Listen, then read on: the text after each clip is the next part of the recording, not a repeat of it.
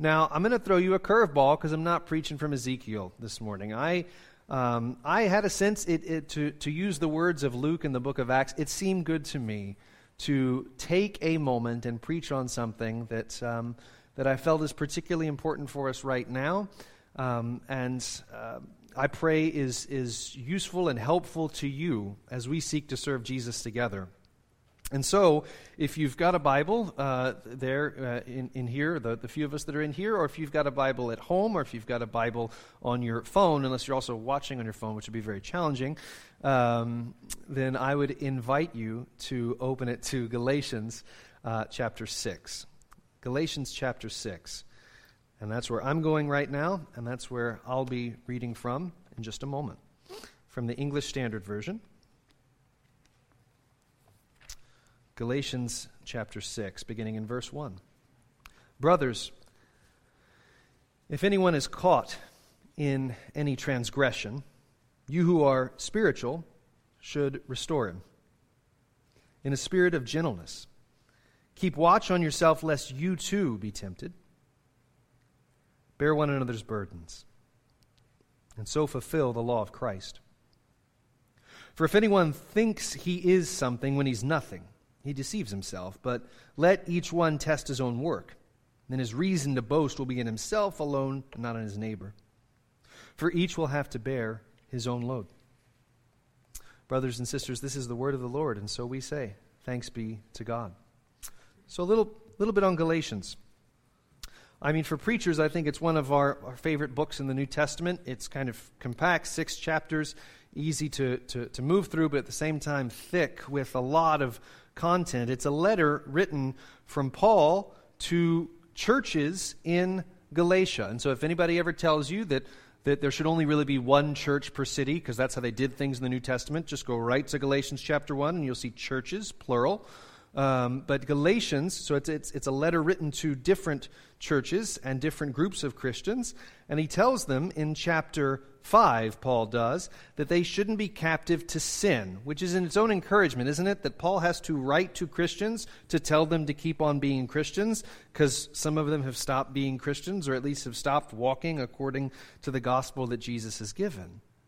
And so, Christians who are slipping away from the truth. So he tells them they shouldn't be captive to sin. They should avoid walking in sinful and disobedient ways. He tells them that they should be walking by the Spirit. That's what we read in chapter 5, verse 16. Paul says, I say, walk by the Spirit, and you will not gratify the desires of the flesh.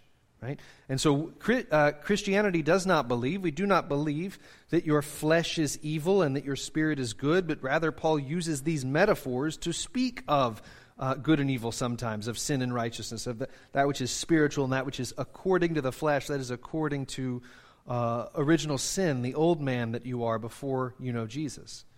And what does that mean? What is, what is walking, uh, uh, walking by the Spirit? What does that mean? It, well, it means walking in God's ways, not walking according to the ways of the flesh, that is, the ways of sin. And he lists what those are, by the way. If you go over to verse 19, you get this list. The works of the flesh are evident sexual immorality, impurity, sensuality, idolatry, sorcery, enmity, strife, jealousy, fits of anger, rivalries, dissensions, divisions, envy, drunkenness, orgies, things like these. I warn you, as I warned you before, that those who do such things will not inherit the kingdom of God. So you have this, what, what the uh, New Testament scholars call a vice list. So a, a list of sins, and then that's contrasted, that's contrasted with the fruit of the Spirit in verses 22 and 23. The fruit of the Spirit is. Now notice, I want you to notice something just in passing. That, that is singular and that is intentional. Sometimes we mix this up in English because fruit can still be a plural word in English. So a basket of fruit, right? Or, or, you can say fruits. Fruits actually still works. But there's a reason why your translation there says fruit of the Spirit because the Greek word is singular, which is really kind of interesting and helpful because sometimes we tend to think of fruit of the Spirit as you got this fruit, love, you got this fruit, patience, you got this fruit, peace. No, but it's actually one, it's one package. It's one complete deal. So you can't say, well, well, I want love, but I don't want patience or self-control, right? I want joy, but, but not by that whole self-control thing that really I want to, no, it's, it's one fruit of the Spirit. So the fruit of the Spirit is, singular, love, joy, peace, patience, kindness, goodness, faithfulness, gentleness, self control. Against such things there is no law. Unlike that vice list that we just saw a moment ago, there are plenty of laws, both of God and of man, against some of those things, or all of those things in terms of the law of God. And so then, having given them this picture of the fruit of the Spirit, Paul invites them, so to speak, to, to see what it looks like to live into that reality fruit of the Spirit, fruit bearing reality. Verse 24. Those who belong to Christ Jesus, what have they done? They've crucified the flesh with its passions and desires. If we live by the Spirit, let us also keep in step with the Spirit. Let us not become conceited, provoking one another, envying one another. I mean, see that connection between walking in the Spirit, crucifying the flesh, and how we relate to each other, right? Conceited, provoking one another, envying one another. So, how do we do that? What does it look like to walk in this way? What is most remarkable, and what I want to show you this morning, is that we tend to think of spiritual fruit and fruit of the Spirit as mainly an individual activity. And, w- and what I mean is, you know, so, so okay, I want to be full of love and full of patience and full of self control. And so to do that, I need to get my Bible and go into my prayer closet, and then I'll start producing spiritual fruit. And, and true enough, I'm not, I'm not disputing that. There's really something to that. Certainly, if uh, what, uh, what I would, some people call their quiet time or their devotional time. I, would like to call it private worship as opposed to public worship. Uh, so, in your private worship, that should be part of your faith. Private worship should be part of your faith. And if it's not, you will greatly struggle to see the, uh, the fruit of the Spirit in your life, if at all. But how interesting is it that right after calling us to, to walk in step with the Spirit, Right after calling Christians to do that and giving us this picture of fruit of the Spirit, what does he do? He, he moves into a corporate context, not an individualistic context, right? So he says, fruit of the Spirit, walk like this, and then we get to chapter 6. Brothers. Right? So he's talking to the whole, whole body, whole group. Brothers. If anyone is caught in any transgression, you, that's plural, who are spiritual, should restore him in a spirit of gentleness. He moves from spiritual fruit, which I, in my opinion, I, I think we tend to think of that as individualistic. My love, my joy, my peace, my patience, my self control, and so on. And, and that's, that's true. You do have, you are individually accountable for that. But Paul says this is going to get worked out then in the context of what? Brothers. Brothers and sisters, yes, taking care of one another. That's where, that's the stage on which your spiritual fruit happens. So, just the, the first idea I want to give you is that uh, apart from brothers that you can, can brothers and sisters that can work out this spiritual fruit together you, i mean what good is your spiritual fruit it's for your neighbor that love and that joy and that peace and that patience and that self-control it's not just for you it's for your neighbor and so i want to show you at least three things from this text this morning First, that we have a responsibility to take care of each other. As soon as we do that, though, there's a risk of temptation involved. And then finally, we have to take that seriously because one day there'll be a reckoning or a final judgment. So there's a responsibility, there's a risk, and there's a reckoning. So there's a responsibility to take care of each other. This is verses 1 uh, and 2. Um, why don't we go back to, to verse 1? So we see, brothers, if anyone is caught, caught in any transgression. Already the language is really interesting because he didn't say if anyone willy nilly sprints into sin. Okay?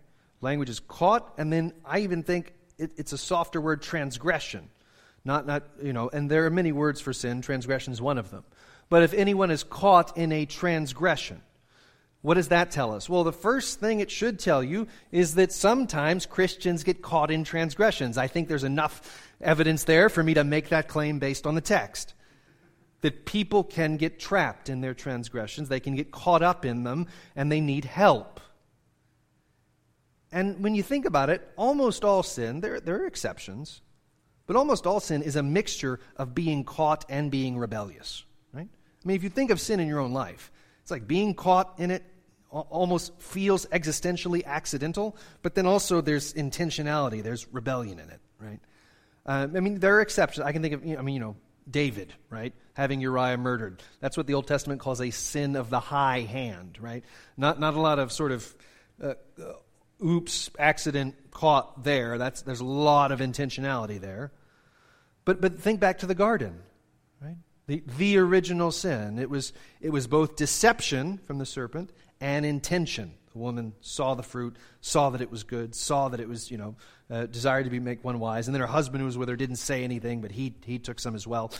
And so the, the first sin there has that blend as well. Sometimes, and sometimes when you're analyzing in your head or, or you're observing somebody else's sin, those ratios are hard to determine. How much of this is caught in a sin? How much of it is, is really intentional? I mean, addiction is a good example of that. Is addiction getting caught up in the sin or seeking the sin? Well, depends on the case. It's kind of hard to say. Our, our enemy's really clever. Our flesh uh, deceives us. Our flesh is very deceptive. Our world tempts us in all sorts of ways. And, and so, what should we do? Brothers, if anyone's caught in a transgression, you who are spiritual, and immediately oh, it's like, like the spiritual ones? I'm, I'm really spiritual? No, no, what did he just say? Walk in the Spirit. Those who are exhibiting love, joy, peace, patience, so on. That's, that's in, in, the context, that's what spiritual means. So, those of you who, as, as far as you can tell, are manifesting those things, that, that you're perhaps in a time where you're strong in these ways where your brother's weak, well, go to him and help him out in a spirit of gentleness. Restore him. And so we should try to help. And he says, uh, let's see, uh, restore him in a spirit of gentleness. In a spirit of gentleness. There's that gentleness, fruit of the Spirit, remember? Fruit of the Spirit is gentleness. A great reminder. Some people have no trouble with pointing out the sins of others, even to their face. Some people like just have a lot of boldness in that regard. They're not particularly afraid about confrontation. It tends to be, excuse me, it tends to be that people with that particular strength struggle to be gentle. And it tends to be that those who are gifted with an abundance of gentleness tend to struggle with confrontation. So Paul puts these two together, right? So, so you, should, you should restore him in a spirit of gentleness. Those two should go together. What does that look like? Verse 2 it's going to look like burden bearing, not fixing a car, right? Not fixing a machine. I'm, I'm coming to you so I can fix you, right? I'm the expert, you're the idiot, right? So I'm here to fix you. No, no, no. I'm, that seems too heavy for you. Let me help you carry it. Right? Let, let, me, let me see this thing that's crushing you not crush you anymore because I'm going to help you take it onto my shoulders too. So it's not a matter of, so, so fixing is not the metaphor, but burden bearing is. And then he even says, so fulfill the law of Christ. This is how we fulfill the law of Christ. Well, what, is, what does that even mean? Fulfill the law of Christ. Think back to the Great Commission, right? Uh, go, go into all the nations, right? Preaching the, preaching the gospel, baptizing them, name of the Father, Son, Holy Spirit, teaching them to do everything I've commanded you, right? So there's, there's law of Christ, everything I've commanded you to do. but then think about how Jesus ministered to people during his earthly ministry. When he saw people caught in their transgressions, and he came, he always came to restore the repentant one in a spirit of gentleness, didn't he? Jesus always comes to those saying, I know my sin, like, Lord, help my unbelief. He's always moving toward those in gentleness.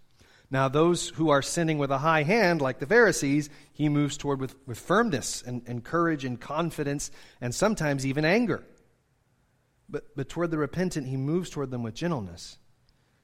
And so, this is a hard thing for us to believe that we ought to practice all the time, that, that you who are spiritual should go to this person who is struggling, caught in this transgression, and restore them. That's hard for us to believe.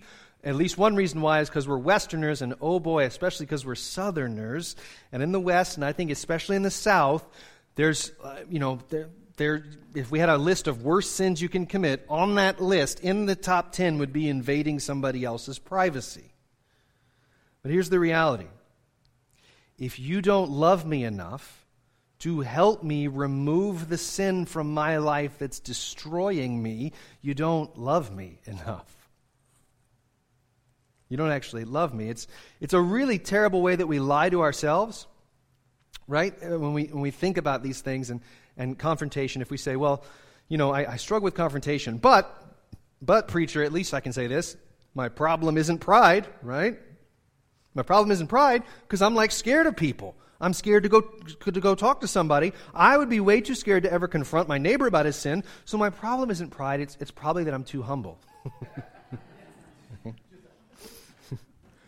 no, your problem is that your neighbor's opinion of you matters more to you than the state of his soul. Right? Your, your neighbor's, we call that fear of man, right? Biblically speaking, that's called fear of man. Now, that's not to say that there's not a risk in this and you charge in willy nilly anytime you observe or think someone's in sin. That's verse 3, by the way. Let's go there. It doesn't mean you just charge in. He says, For if anyone thinks he is something when he's nothing, he deceives himself. So, so we are called to help those who are struggling. In case you forgot, that was verse 1. Okay? In case you forgot, that was back in verse 1. If anyone's caught in any transgression, you who are spiritual should restore him in a spirit of gentleness. But keep watch on yourself, lest you too be tempted. So, knowing the responsibility, now I'm moving to the second point, which is the risk. This is the risk right here, our, our temptation. Tempted to what then? To the same sin? So, whatever sin you're confronting is the sin to which you'll be tempted. There's, there's some evidence, I think, for that. There's a good case to be made there. Because it, it, does tend to be the case that if you're helping someone in a particular kind of sin, it, it just tends to be easier to start to believe that you yourself are invulnerable to it. But, but I think that what Paul is talking about here is, is quite simply the sin of pride. So, I mean, you're going to help someone, which makes you seem rather like mighty and, and put together. And that's because of what he says in verse 3. Right? If we go back to verse 3, he says, if anyone thinks he is something, right? Well, I'm the one who's here, after all, who's shown up to help you, so I must really be something. You can hear the pride there. Because when we seek to help our neighbors in this way, when we seek to, to talk to our neighbor about sin in their life, there are two kinds of lies, deceptions, ways to deceive yourself that will creep in. The first one is that you think because you are the helper, it means you are the super Christian. Right? That's the first kind of lie that can sneak in. And again, you probably won't notice it because this is what it's like to battle against the flesh. That you fight and fight against your sin. Maybe you've experienced this. You fight and fight against your sin. Maybe some particular besetting sin. You start to gain victory and freedom and experience and strength. And then you start to think, I must really have something going on. So pride knocks you down right there as soon as you feel like you get a little bit of, of forward momentum. This happens, for example, with our intellect, I think. Even, even, oh, Lord help us, even when we are maybe reading the Bible and we, we discover some new like insight that really excites us and it thrills our heart and we apply it to our lives and, and like lo and behold it helps us and it helps us bear fruit and it gives us courage and joy and peace and, and patience and then immediately it starts to become a temptation for pride because I start to look around at all you impatient people. Hmm. Apparently, you haven't seen the light yet. All these cowards, right? All these cowards hiding in their living room from a virus. All these arrogant fools who won't do as I do, or as I think they ought to do. And then before you know it, pride, right? With the gift that God has given you, and you turn it into pride. This is the temptation that's going to confront all of us. The second is that the second way is that you want to lie to yourself, deceive yourself, and say that since you are in fact stronger than your neighbor in perhaps this particular besetting sin, and, and that happens, okay? Uh, it, so if, if, if the Lord has gifted me in a particular way, either over time or seemingly overnight, to, to be particularly well guarded or, or strong against certain temptations, that's a good thing, and I can acknowledge that, right? I can say, I've not been tempted to do this kind of sin, and that's, that's fine. That's good. We have different temptations. We have places where we're weak, places where we're strong. It's almost like we kind of need each other in a, in a body. Almost. But the lie that can creep in and the way you can deceive yourself and think you are something is that you say, well, since that's his sin and not mine, I'm, I must really be better off than he is. Or, really, more commonly, I must be okay. Right? Better off would immediately kind of start to expose us, but, but just okay. That's how I know that I'm okay. There's this perennial temptation that always confronts us that I'm, I'm tempted to categorize you, and you're tempted to categorize me as an object of your competition rather than an object of your love. This is one of the most insightful parts of the Screwtape Letters by C.S. Lewis. When, when Screwtape, the, the senior demon, tells Wormwood, the, the junior demon, you know, uh, our enemy, the, the Lord, he, he really does love these humans and he wants them to love each other. So we've got to make them believe that their neighbor is not there for them to love, but there for them to compete with. Okay? Not to love, but to compete with. And so, so that's, your, that's your goal, Screwtape says. Make, make your man think that his neighbors are his competition. Don't let it occur to him that he should be loving them. And, and this is this goes back to a concept that a lot of you have, have talked about if you've, if you've done anything with the sonship materials, that we are tempted to find our righteousness in earthly things rather than in Christ. Right? So, so, like the temptation that faces us right now, or at least I feel it acutely, I don't know about you, but, but we want to find our righteousness in, for instance, maybe how we respond to a virus, right? So if I respond, if, if what I'm projecting is courage, well, everybody else is afraid. That's my righteousness, right? It makes me better than you. Or if what I'm projecting is caution, well, everyone else is being stupid. That's my righteousness, and that makes me better than you, right? Or I think another thing, this is, a, uh, this is perhaps its own sermon, but I think a, a thing that troubles us a lot and that we wrestle with, and that I honestly, I, I well, Maybe in Revelation you can see some of this. But, but, the, but the idea that you want your, your church body to project particular images, right? So, so we want to be we want to be the courageous church, or we want to be the overcautious and careful church. Like that's the sort of identity we want our local church to have. And if I don't get to be one of those churches, then I'm out. Right? So it's, it's, it's really this temptation that we want to define. We want our body to have the particular sort of reputation virtue um, to find our righteousness in it. And so, so this is going to be your temptation. When, not if, but when you help brothers and sisters who are caught up in transgression. That when we go to help them, someone, we will start to play a game of comparison in our head and how we're better off. Right? Uh, we, we've so well avoided what they are blind to. We, we've, we've successfully avoided what they've fallen into. And are you beginning to see why Paul uses the language of being caught? Right? Who falls into a trap on purpose? Nobody. But that's what we want to do with, with the sin and the heartache that we see. We sometimes want to make it into a game of, of, uh, of, of uh, baseball runs and, and errors, right? And so I have more, more kind of spiritual runs than you do. You've got a lot more errors. And so you're the one that, that's, that's making the mistake rather than just seeing it as, as slips and, and stumblings. And we have to catch one another. This is verse 4, by the way. We go to verse 4, but let each one test his own work. And then his reason to boast will be in himself alone and not in his neighbor. That sounds weird at first, like, should we be bragging about yourself? And in some sense, the answer is, is yes, if by that you mean recognizing gifts that God has given you. Paul did this, right? One moment he says, I'm the chief of sinners. The next moment he says, imitate me as I imitate Christ. So, so it's, it's okay to recognize and be confident in the gifts that God has given you. And when you are following after Jesus and obeying him, it, it's okay to say, hey, do that, that thing that I just did. Even if the other things that I do are, you know, uh, that, that you've seen are, are not good, this one's good. And so he, he says, let each one test his own work.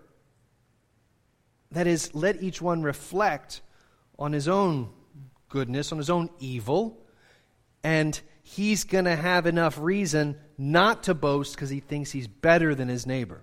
Right? He's not going to boast in his neighbor, meaning he's not going to he's not going to brag. He's not going to do the comparison thing, right? That Screwtape talks about. He's not going to play the comparison game and then say, "Well, I'm better than you, so that means I'm okay," which is what we're always tempted to do. So what do we do then? We have this responsibility to care for each other, but it comes with this risk, right? That it's going to make us proud. So what does Paul give to help us? Well, he reminds us that there's going to be a reckoning. That's the last point. There's a reckoning, all right? Go to verse 5, please. For each will have to bear his own load. That's the sort of closing verse of this paragraph. Each has to bear his own. Now, that sounds contradictory if you think about it. Because I don't know if you remember, but back in verses 1 and 2, he said, Bear one another's burdens. Now, wait a minute. A minute ago, he said, Bear one another's burdens, and now he says, Each is going to bear his own load. Which is it? But actually, it's not a contradiction. It's, think of it more like two weights on either end of a scale in order to balance the scale. It is bear one another's burdens. That's one side of the scale, right? And, and, and when that good work starts to create pride in you because you're so good at bearing people's burdens, right? Use this other reality that on Judgment Day, on the last day, you will bear your own. It, it, it sobers you, it steadies you. It is bear one another's burdens and when the, when, when the good work, if and when it stirs up pride in your heart, use this other reality that you will bear your own sin on the last day. He's alluding to the final judgment in another, in another place in uh, Romans 14. Paul says that each of us on the last day will give an account. Right? You see, we're, we're in covenant together, brothers, sisters. Right? That's how chapter 6 starts. We're in covenant together. We're part of a body together. We're bound together. We correct sin together. We help one another. But notice this movement from the plural brothers. And then by the time we get to verse 5, each one, each individual one will bear. Right? So, so we've got, so, so is, it, is it individuals or is it a covenant community? It's both. It's both. When it comes to judgment, though, we each bear our own judgment. And this is what we heard, by the way, from Ezekiel a couple of sermons ago. Do you remember? Even if Noah and Job and Daniel were in your city, that still would not save you. Right? They would still only, um, uh, they, they themselves would be saved. You wouldn't, because on the last day, each of us will stand before God, and we will not be compared to other people.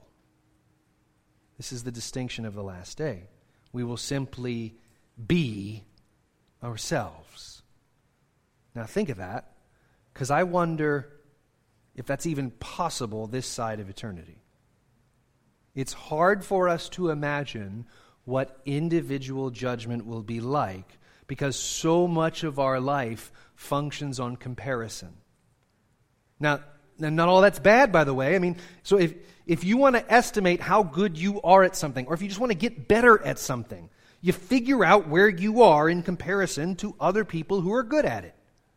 When I wanted to learn how to preach, I listened to hours of John Piper and Timothy Keller and Don Carson. And I especially learned a lot from my mentors uh, Mike Sherritt and Jason Wood, and I read sermons of, of dead guys who died before they could be put on audio recordings, like Martin Luther and John Calvin and John Chrysostom. Why? Because that's, that's a fundamental way that we learn and that we grow. We find people who are really good at the stuff we want to be good at, and we compare ourselves to them, in a sense, yeah? And then we get a sense of so how far we have to go and what we still have left to do. And there's there's nothing wrong with that by itself. I tell you all that to say that there is this good and natural and healthy kind of comparison. So it's comparison for, uh, for uh, good emulation, imitation. And that's hardwired into you. It's, it's so hardwired into you that you can sometimes use it to sin and, and, not realize it. When you engage in the sinful kind of comparison, where you try to excuse your sin, you don't even realize you're doing it. Right? You don't even realize the subtle ways that you try to you try to bank your hope on the possibility that you're doing better than everyone else around you. That's because the good things we want to see in ourselves and the evil things we want to remove from ourselves, both of those we tend to establish by comparison. Right? When, when, we, when you meet somebody who's just a lot better at you than something, you're like, I didn't, I didn't even know I needed to work on that. Man, I, I really should work on that. Like, uh, Brian Elkins isn't here to defend himself, but I, I know he's listening. Like, I, I didn't know I was like so bad at, at patience with just people until I met Brian Elkins, and he's so much better at it than me, and, and so I, I want to learn how to do that better. Same thing, I, I thought I was a, a reasonably, how do I put this? I, I didn't think I like grumbled a lot, and then I got married to somebody who noticed my grumbling and who was really good at not grumbling, by the way. Uh, and so that I didn't even know. I didn't even know. And so, so we do establish these things by comparison, and then you will be tempted to use that same instrument of comparison to think about final judgment. That's why Paul says each will have to bear his own load, steadies you. That's what awaits us then on the judgment day. And this should, this should sober you. On, on Judgment Day, we will finally know what it's like to stand alone before perfection. And to hear our own story of sin and failure and evil. And there will be no one available for comparison other than perfection itself.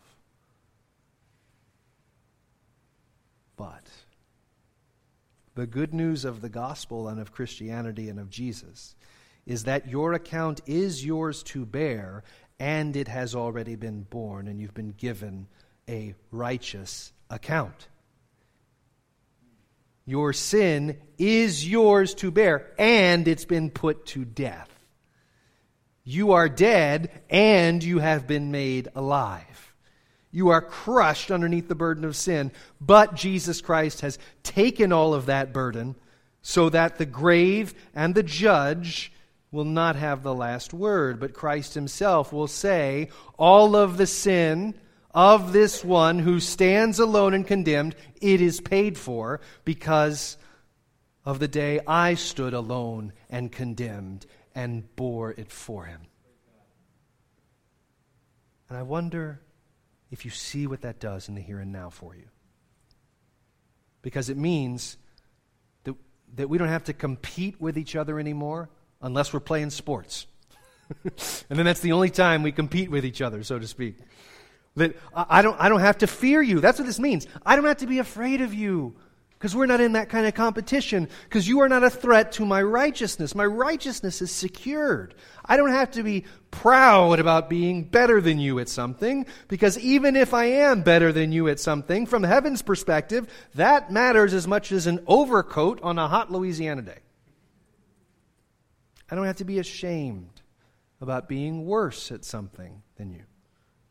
Because Jesus said, chapter 6, verse 1, Jesus said, You're here to help me. So I don't have to worry that you're better at something than me because your job, you're here to help me with it.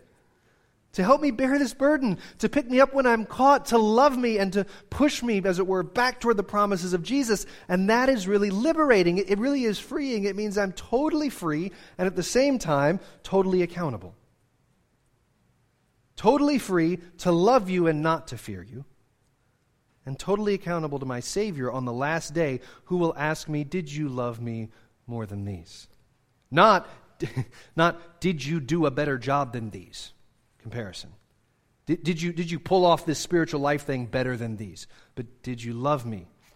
Did you love me more than, than the, the treasures of this life? My work, then, the work that the Lord Jesus has put before me, and the work, Christian, that the Lord Jesus has put before you, is not me being better than you and you being better than me. That's not my work. My work isn't finished, even if I think I am better than you. That's not my work either.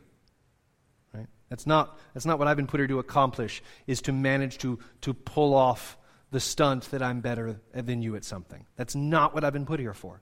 Each one will stand on his own on the last day. And that should compel you, it must compel you to flee to the cross of Jesus and plead, Jesus, please help me. And then verse 1 and 2 Jesus, please help us, brothers and sisters, together to see sin removed from our midst and give us the courage to do it. Gracious Lord, press us toward each other and help us to deal gently with each other. Keep us from pride, because I'm already starting to feel proud as I think about who maybe needs my help and correction. But this is what's given to you bear one another's burdens and so fulfill the law of Christ, who bore the only burden that can actually crush you And so go and do likewise as your Savior, bearing one another's burdens with all gentleness and patience and love. In the name of Jesus, amen. Our Father, this is the great work that you put before us, loving one another, bearing one another's burdens, so fulfilling the law of Christ. Steady us. Steady us with sobriety as we, as we, as it were, face off with this reality that when, when pride would creep in, that we will, that we will each bear our own load on the last day. Not our, not our neighbors. And our hope is not that we are better off or better than any of our neighbors in anything but rather wherever we see one another struggling, that, that is the, that's the stage and the opportunity where you've given us the moment to obey the command to love my neighbor as myself. And so we confess that none of this will happen apart from your grace. So we ask for it now. In Jesus' name, amen.